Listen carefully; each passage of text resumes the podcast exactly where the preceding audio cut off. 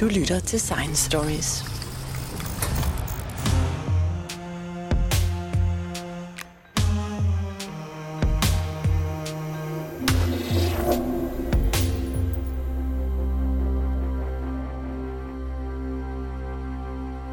I løbet af sommeren har Science Stories sendt en serie podcast om virus inspireret af professor Anders Fomsgaards bog Det er bare en virus. Nu skruer vi tiden frem til august 2023, hvor vi kigger på, hvad vi har lært i forhold til virus og viruspandemier, og hvad vi forventer af fremtiden. Jeg hedder Jens Deget, og dette er Science Stories. Og øh, Anders, hvad er der sket med covid? Hvor er den blevet af?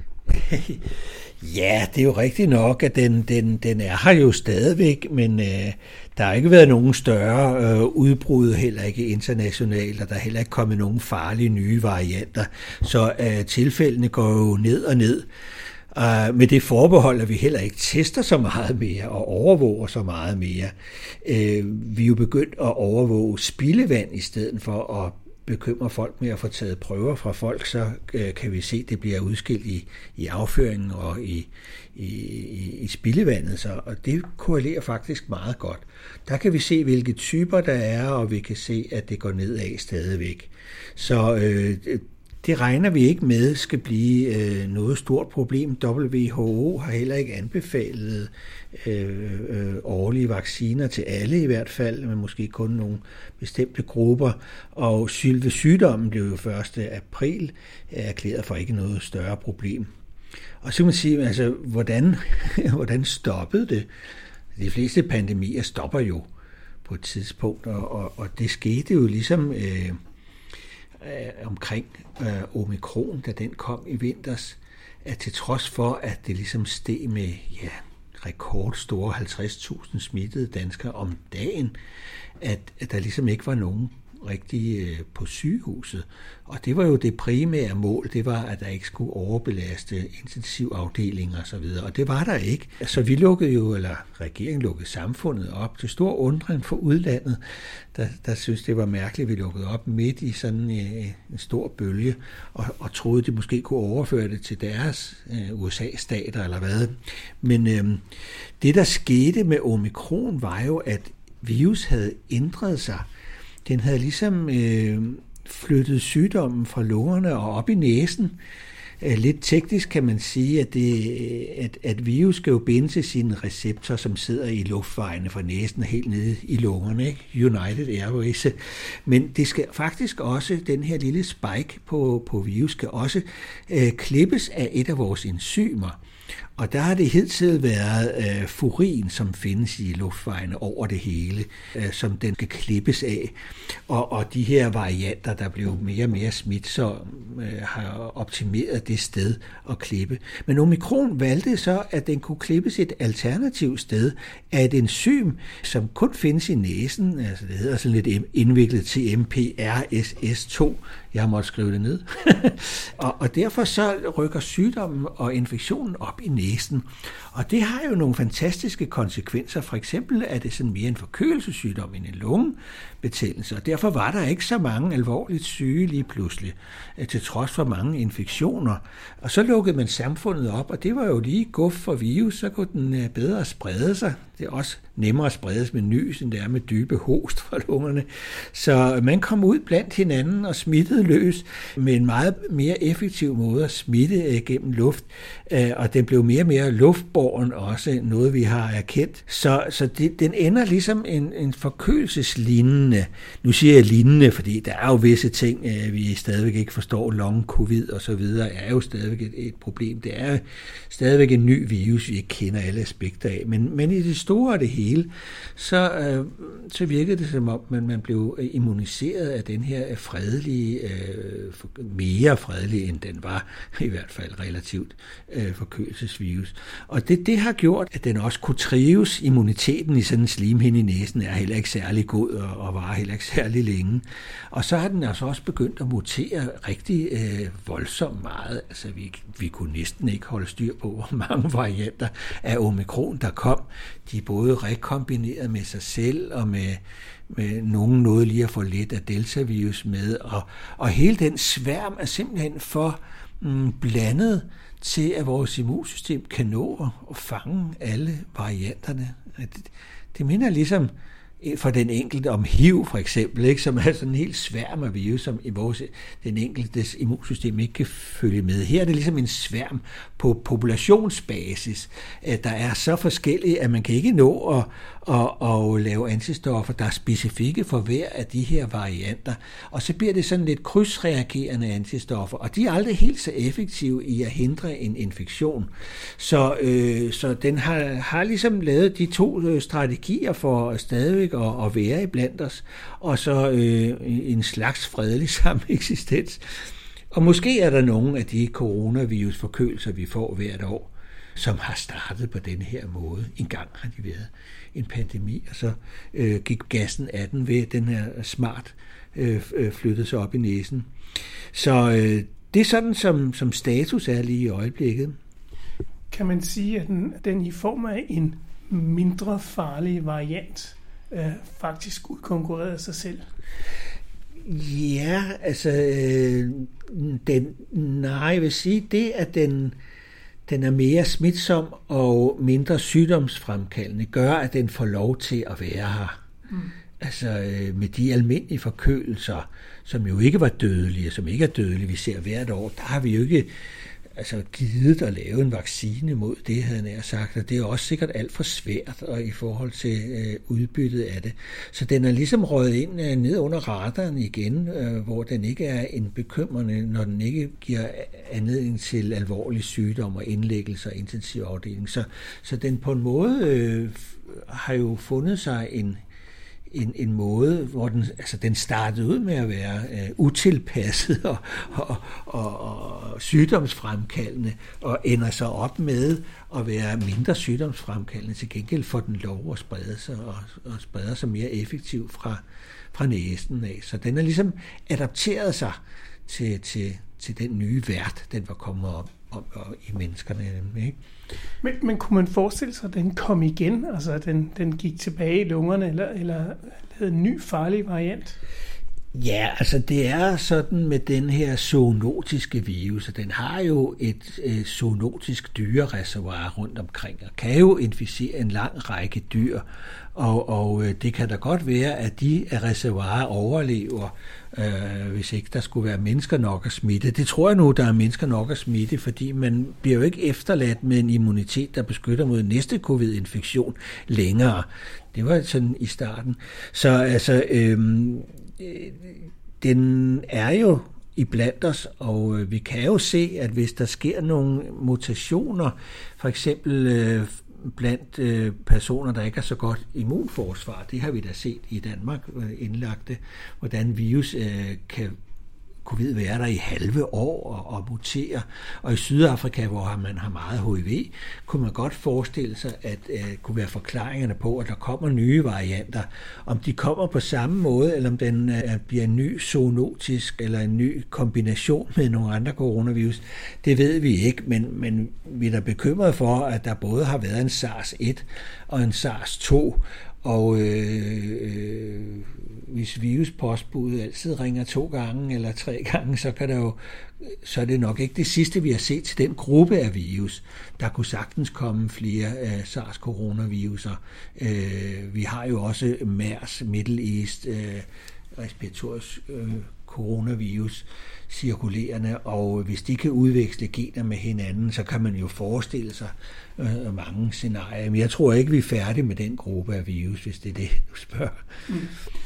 Men hvad har vi så lært øh, af den øh, pandemi, vi havde? Jeg synes, vi har, vi har lært øh, mange ting. Jeg har måttet opdatere min bog om virus øh, for at putte coronavirus-kapitel ind øh, her øh, for et halvt år siden i anden udgave, og gennemgik øh, pandemien og, og, og listede op, hvordan mekanismerne så er i sådan nogle øh, infektioner. Men vi har lært flere ting.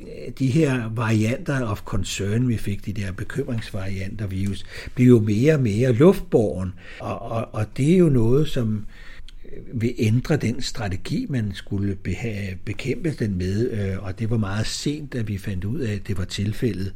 Øh, vi har også set, at det er en en superspreder øh, sygdom i modsætning til så mange andre, i modsætning til influenza for eksempel, hvor altså 20 procent af, af folket står for øh, smitning af, af 80 procent. Øh, og, og den viden øh, får vi også relativt øh, sent, og, og kunne måske have været brugt øh, mere strategisk, øh, den viden.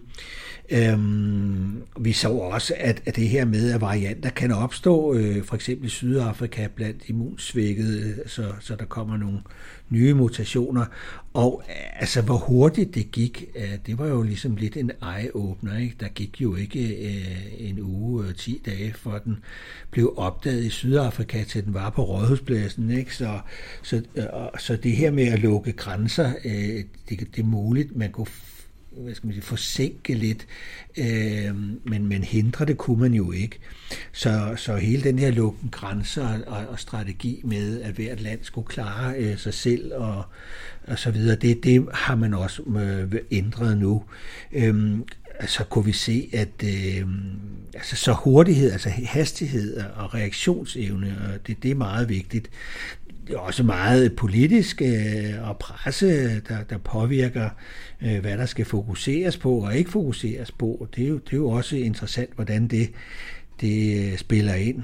Øh, forskerne øh, virusforskerne har også været udsat for, for chikane og trusler og sådan noget. Ikke? Så også noget, man måske skal tage hensyn til øh, næste gang. Øh, hackning af computer og så videre. Så, så der er mange aspekter, vi har, vi har lært af det. Men altså, hver pandemi ser ud som om, at den har hver deres angrebspunkter og, og hver deres øh, øh, profil. Ikke? Altså HIV, det gik jo efter øh, seksuelt øh, overførsel og var en kronisk sygdom, som i øvrigt er der stadigvæk. Øh, Zika-virus gik efter de gravide. Influenza-pandemierne går altid efter de unge altså teenagerne op til 20 år, ikke? Og, og covid her, den gik så efter de gamle øh, især, ikke? Og, og svækket. Så øh, der er ligesom forskellige øh, strategier øh, for de forskellige øh, pandemier, der, der har været.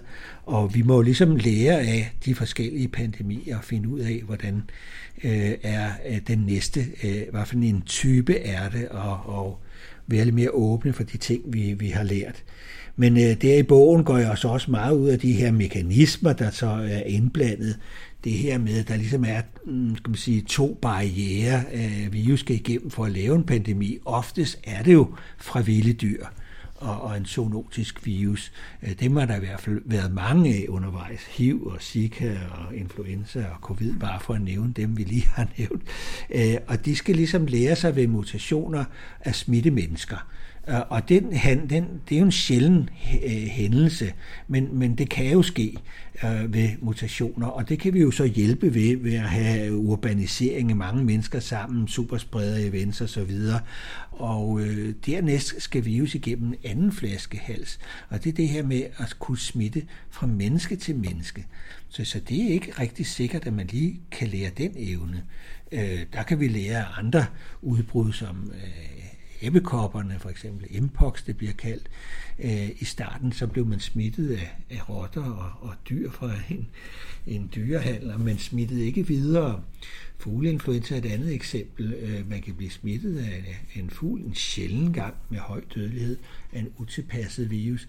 Men den anden barriere her skal man jo også igennem, hvordan det, det så kan spredes mellem mennesker. Og der hjælper jo så nogle ting som globalisering og hurtige flytransport osv.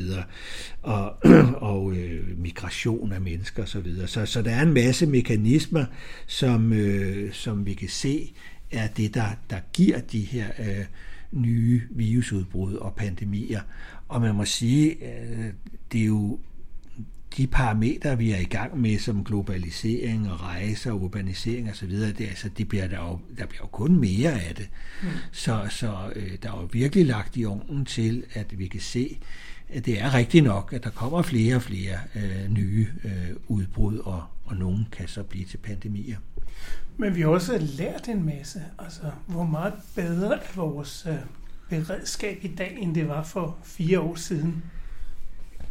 Altså, vi er blevet meget bedre til et hurtigt respons, vil jeg sige. Um, og der er jo sket i hvert fald to teknologiske revolutioner under den her covid. Det ene er mRNA-vaccinerne, som øh, viser sig at have en, en meget stor effektivitet, helt op omkring 95 procent mod alvorlige sygdomme og, og indlæggelser, og, og øh, er relativt øh, få bivirkninger i forhold til andre vacciner. Det har jo øh, muliggjort, at man kan lave hurtige vacciner, for det er en teknologi, der er meget hurtig at, at udvikle, og man kan også godt blande dem sammen. Lad os nu sige, at der er 20 forskellige influenza-virus, og der kan man altså ikke lave en vaccine med de 20 forskellige, hvis den var lavet af protein, men det kan du med messenger-RNA eller mRNA Øh, de lader sig ikke påvirke af tilstedeværelsen af de andre vacciner, så der kan du blande lige så mange varianter sammen, der overhovedet findes, for eksempel. Så det er en interessant teknologi, som viste sig at være virksom, uden man, man egentlig var helt klar over, hvorfor. Man var klar over, at man skulle prøve at beskytte RNA mod eh, RNA-enzymer, som er på vores fingre og hænder og alle vegne meget mere skrøbeligt end, end DNA. Ikke? DNA det er jo sådan noget, som Eske Villerslev bor ud af en tand ikke? for 10.000 år siden, og kan se, at man var rødhåret og, og, og alt muligt. Men, men eh, RNA er, er, går jo meget i stykker, så man havde ligesom ændret en af de fire øh, baser, en af de fire komponenter, som er i koden, den der uracil, der har man lavet om til en pseudo-orasil, i håb om, at enzymerne så ikke kunne genkende det og klippe det i stykker. Øh, og, og man har også puttet det ind i nogle små kapsler af, af protein, øh, fedtstof, lipoprotein, for også at beskytte det mod de her enzymer. Man var så bange for det, at det skulle gå i stykker, når man sprøjtede det ind i kroppen der. Men der skete faktisk noget helt andet.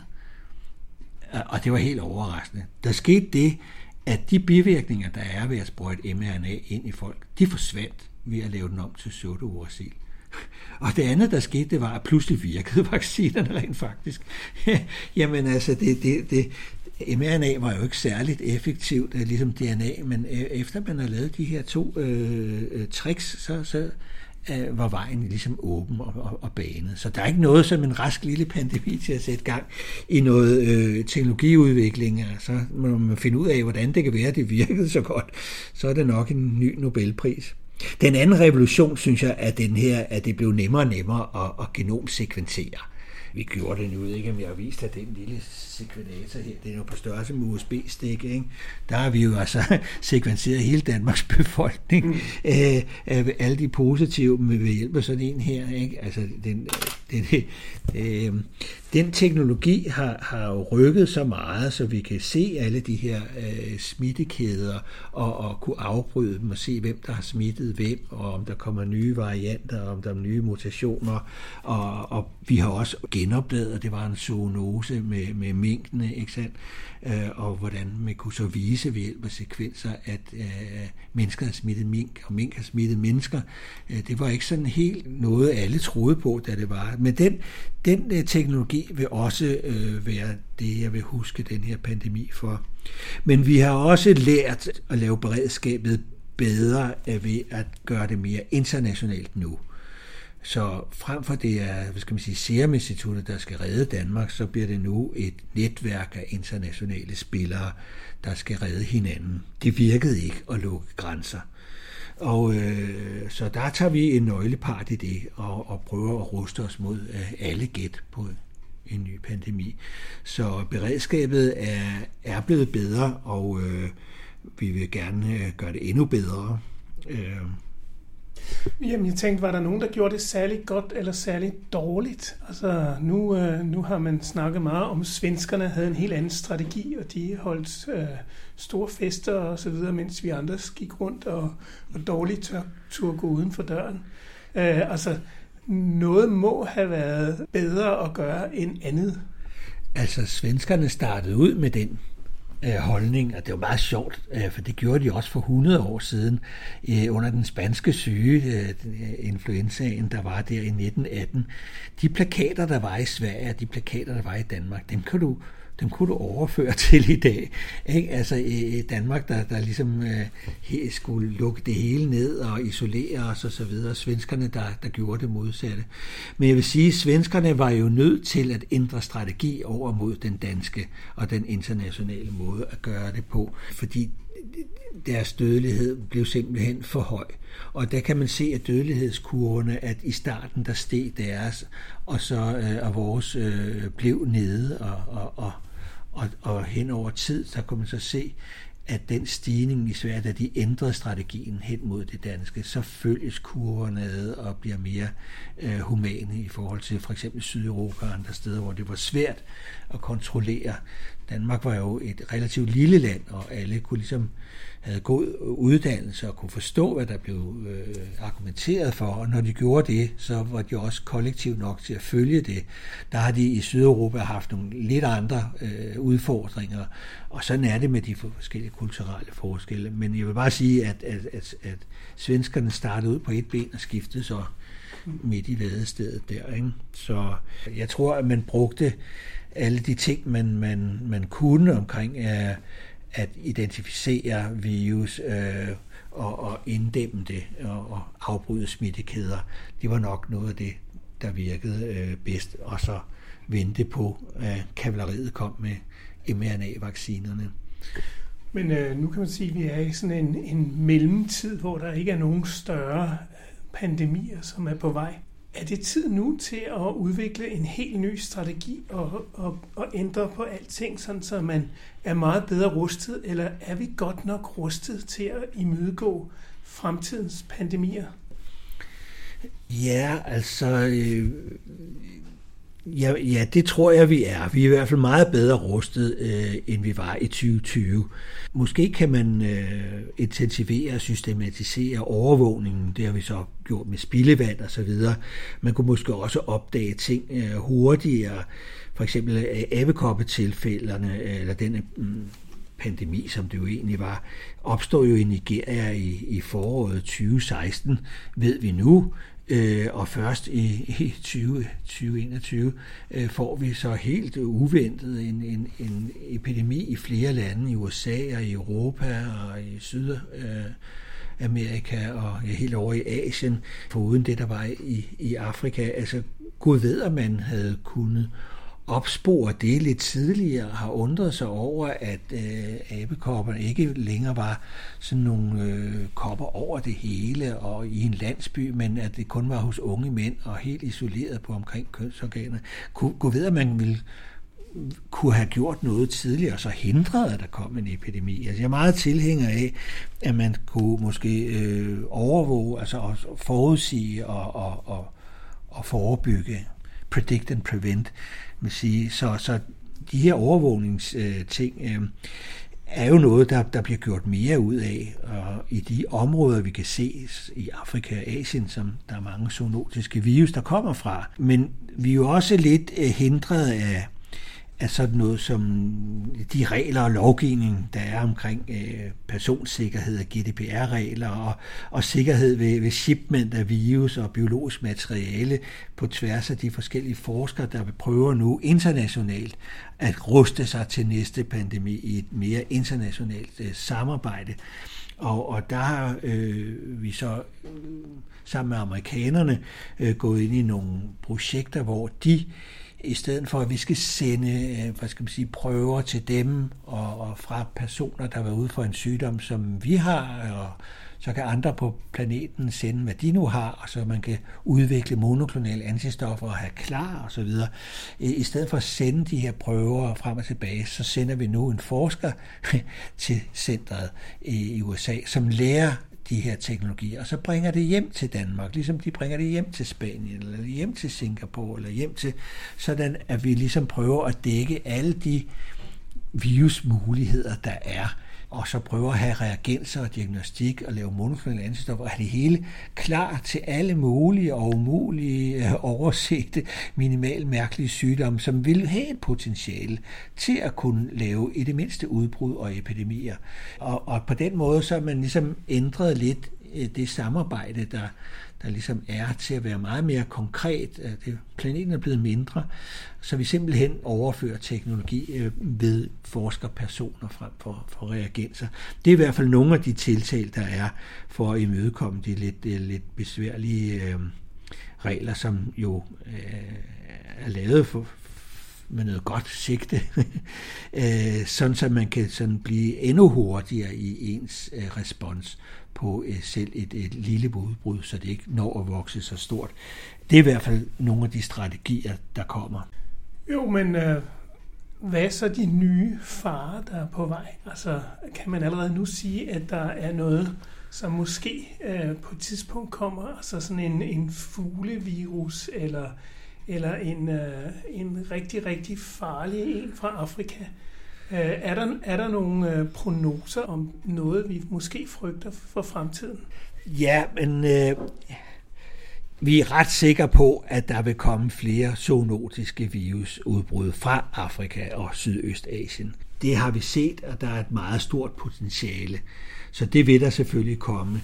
Der vil også komme, øh, øh hvad skal man sige, udbredelsen af, af mange øh, det, vi kalder endemiske virus, altså virus, der findes i, i nogle af de sydlige lande på grund af bestemte myggearter og så videre, øh, på grund af klimatiske ændringer, vil nok udbrede sig i, deres geografiske udbredelse øh, mere, så vi kan få tigermyg og denguefeber og sådan nogle ting. Altså det er jo nogle scenarier, vi kan se med, med klimaforandringerne, men det er jo ikke det, du, øh, det er jo ikke sådan pandemier.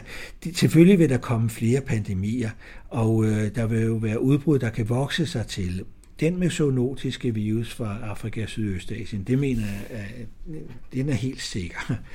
Men altså lige for tiden, øh, der vil jo sådan en fugleinfluenza som H5N1, der er ved at brede sig, jo være et meget godt bud på det næste, af det vi kender til i hvert fald. Der er også udbrud, som øh, kan ramme dyr kun, altså afrikansk svinepest for eksempel, og hvis nu hele svinebestanden i Danmark blev udryddet, vi taler jo 30-40 millioner svin, altså, øh, eller grise hedder det, om året, fordi de lever jo kun et år, så det er blevet til flæskesteg, ikke? så næste år er der jo 40 øh, nye millioner. Ikke? Hvis, hvis sådan noget, så vil det jo også ramme os, øh, hvad skal man sige, selvom den ikke øh, kan, kan smitte mennesker, så vil det jo ramme øh, produktion og økonomi og så videre. Men altså til mennesker, H1N1, som er en fugleinfluenza, som har stukket næsen frem før i 1997, der i hvert fald, øh, og, og øh, og igen i 2002 i Hongkong, hvor man måtte aflive alle 1,5 millioner fugle i Hongkong, øh, fordi der havde været en smitte af et menneske, øh, nogle mennesker. Så, så den øh, har jo givet nogle udbrud i Danmark. Vi ligger jo desværre lige midt på trækruten med Euroasien ned til Afrika, så vi har jo udbrud både sommer og vinter, og vi har faktisk stadigvæk, så sent som i sidste uge, øh, været ude med hobbybesætninger og så videre, og, og diagnostisere og aflive, fordi at det er en lidt utilpasset øh, fugleinfluenza-virus, som har en høj dødelighed, når hvis den kommer til at smitte et menneske. Og, og så er der det her med, at ja, det kan selvfølgelig lade sig gøre en enkelt gang, specielt hvis man drikker rå blod, eller spiser råt andekød, eller for vilde andefugle, vadefugle osv. Øh, vi har jo set... Øh, at, at det kan brede sig til andre dyrearter også. Ikke? Der har været en masse hættemåger i Danmark hen over foråret her, som øh, i store flokke er, er død af det her. Øh, så, så det kan jo lade sig gøre at blive smittet. Så er der det her med flaskehals nummer to. Kan det så smitte videre blandt mennesker? Og der kan man sige, at den virus er godt i gang med at mutere og smitte øh, pattedyr nu. Vi har set ræve smittet i Danmark som, som pattedyr, og altså, øh, der har sågar været sæler også, men altså øh, pelsdyr øh, i Finland øh, og i Spanien som minkfarme, eller sølvrev, og altså rævearter, som øh, opdrættes i øh, pelsindustrien og så videre. Så bisonokser i USA. Så det er, noget, det er noget helt nyt, vi har set. Og vi har også set, at det, øh, at, at, at det ligesom øh, har adapteret sig til mere og mere hunde og katte, og der har været store nogle katteudbrud også. Så øh, den er i gang med at øve sig på det her trick fra menneske til menneske øh, smitte. Øhm, så det er meget godt bud på en, en pandemi. Der var jo nogle øh, kontroversielle øh, laboratorieforsøg for nogle år siden i Holland af Ron Fouché, det der hedder gain of function, hvor man ligesom går ind og, og prøver at ændre på virus og se, kan den så blive mere smitsom osv. Og, og, øh, og i forbindelse med de H5N1 og, og andre øh, H9 og H7, som er dem, som man ligesom af de nye, man kan blive udsat for, fandt de, at der var faktisk kun fem mutationer fra de nuværende og, og til en sådan en, der vil kunne smitte fint mellem mennesker, endda mellem, øh, gennem luft. Og fem mutationer hos en RNA-virus, der muterer lidt hvert år, det er jo skræmmende lidt. Og øh, en af dem har de da i hvert fald fået indført nu her med det her pattedyrs øh, smitte. Så øh, der er selvfølgelig øh, lidt i vej endnu, så derfor sekventerer vi og overvåger vi de her øh, i hvert fald 15 nøglepositioner for mutationer, og når, så derfor øh, nyder vi godt af den teknologi med at sekventere, der kom med covid, til at se og overvåge, om det skulle være øh, det, den virus er i gang med. Så det er jo så et godt bud. Der er jo også et bud på, at, øh, nogen af de venlige virus kan komme igen. Altså abekopper kom, og så forsvandt den igen. Og nu sagde jeg lige, at viruspostbud ringer altid to gange. Ikke? Det skulle da ikke undre mig, at den kunne komme igen i en ny form. Det er jo en zoonotisk virus, som kommer fra rotter, og hvis den kan trives i kloakker og andre steder, eller øh, både her eller i Afrika, så skal globaliseringen nok sørge for, at en monkeypox 2 skulle komme til rådhuspladsen også. Vi så det også i HIV. Der er både en HIV 1 og en HIV 2, og en SARS 1 og en SARS 2. Så hvorfor skulle det ikke kunne komme igen i en ny profil? Det kunne være, at den nu var særlig alvorlig, øh, som børnesygdom for eksempel.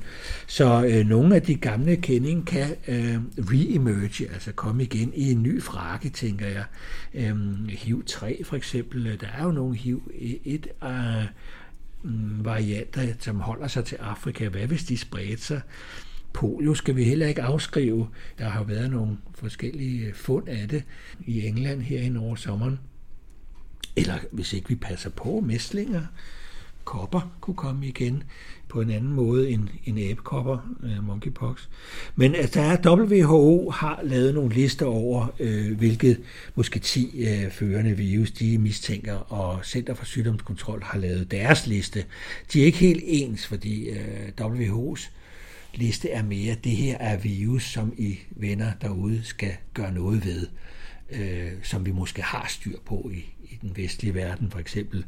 Mm, så derfor så er det jo svært med de her lister. Det farlige er jo, når der kommer nogen, der ikke står på listen. Mm.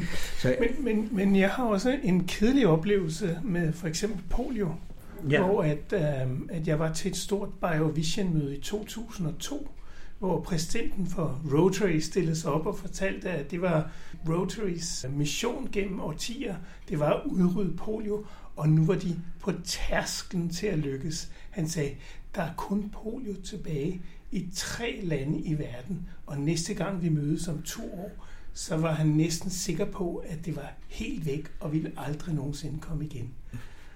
Og så var jeg der to år senere, øh, da han stillede sig op og skulle fortælle om polio. Og så sagde han jo, altså nu havde det bredt sig til 18 lande, og, øh, og, og der var krig, og der var, der var ikke grænser for, hvad der var galt, men det var fuldstændig ude af styr. Og det er det jo stadigvæk. Ja, det er rigtigt nok. Polio øh, er svært at komme af med. Den havde ellers øh, alle man skal sige, kendetegn til, at man kunne udrydde den, at den for eksempel kun smittede mennesker, og ikke havde dyrereservoirer og den slags ting. Og, og øh, Problemet var så lidt, øh, dels selvfølgelig øh, borgerkrigen i Syrien og andre steder, hvor, hvor det er, som gjorde det vanskeligt at kontrollere med vacciner osv. Det var jo også, at vaccinestammen begyndte at mutere til, tilbage til en, en alvorlig øh, sygdomsfremkaldende øh, virus, øh, at de i hvert fald de levende svækkede vacciner. Og det var jo lidt en streg i regningen. Det var jo ikke meningen, at de sådan skulle kunne øh, mutere tilbage. Men det gjorde de så. Så det er altså, øh, der er nogle vaccinestammer desværre, som øh, har været svære at, at kæmpe ned. Og så har man så nu konstrueret en, en polio virusvaccine, øh, også levende svækket, hvor man simpelthen genetisk har taget en klump af gener ud, så man siger, nu, nu kan den simpelthen ikke revertere, og så har man brugt den til nogle udbrud af de tidligere vaccinevirus, øh, alvorlige øh, polio-udbrud i Afrika.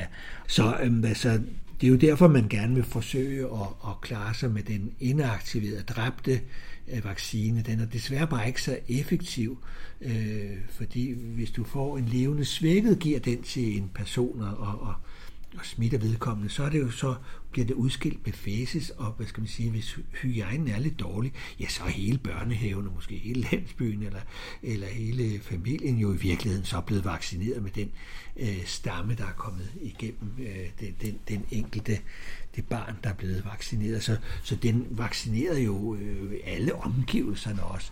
Det gør den jo ikke med den, den, den dræbte vaccine. Der er det kun den, der får den. Jeg tænker på nogle af de sygdomme, vi har i Afrika, altså virusindicerede sygdomme, vi har i Afrika, de er jo ekstremt dødelige. Altså sådan nogle Marburg-virus og sådan nogle øh, virus, som vi jo Ebola. ikke hører så meget om. Ebola for ja. eksempel. Er de en reel fare, eller, eller er de så dødelige, så de ikke når at smitte nogen?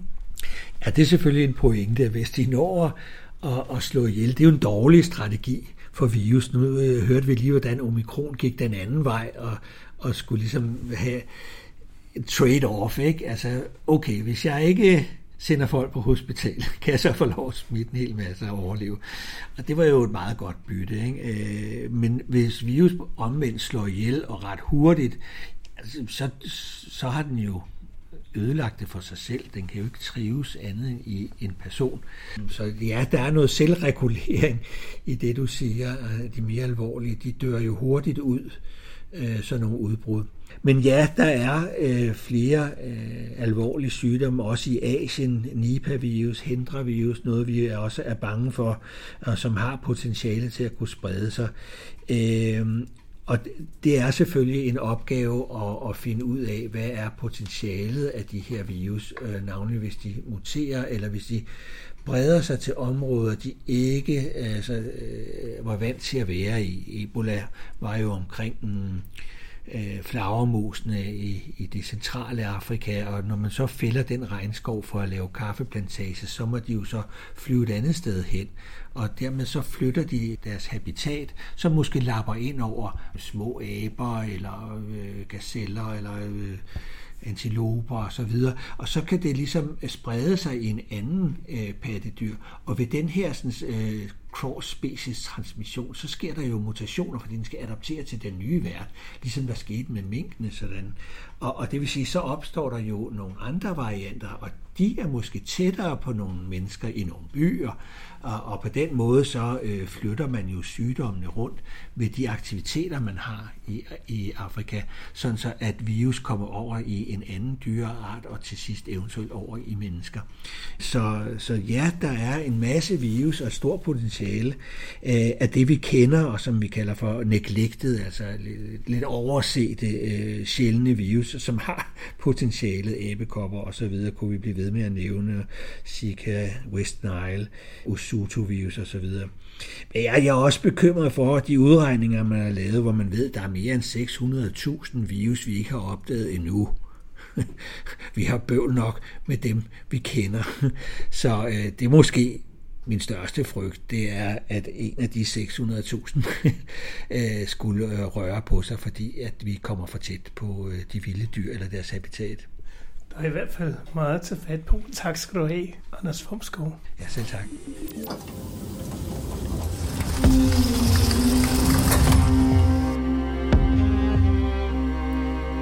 Hvis du holder af historier om videnskab, kan du finde Science Stories hjemmeside på sciencestories.dk. Vi er på sociale medier som Facebook, Instagram, LinkedIn og Twitter. Du kan finde vores podcast på de fleste podcastudbydere som SoundCloud, Podimo, Spotify, og hvis du bruger Apple Podcast, må du meget gerne give os en rating og en kommentar, så andre også kan finde os. Jeg hedder Jens Deget, og dette var Science Stories.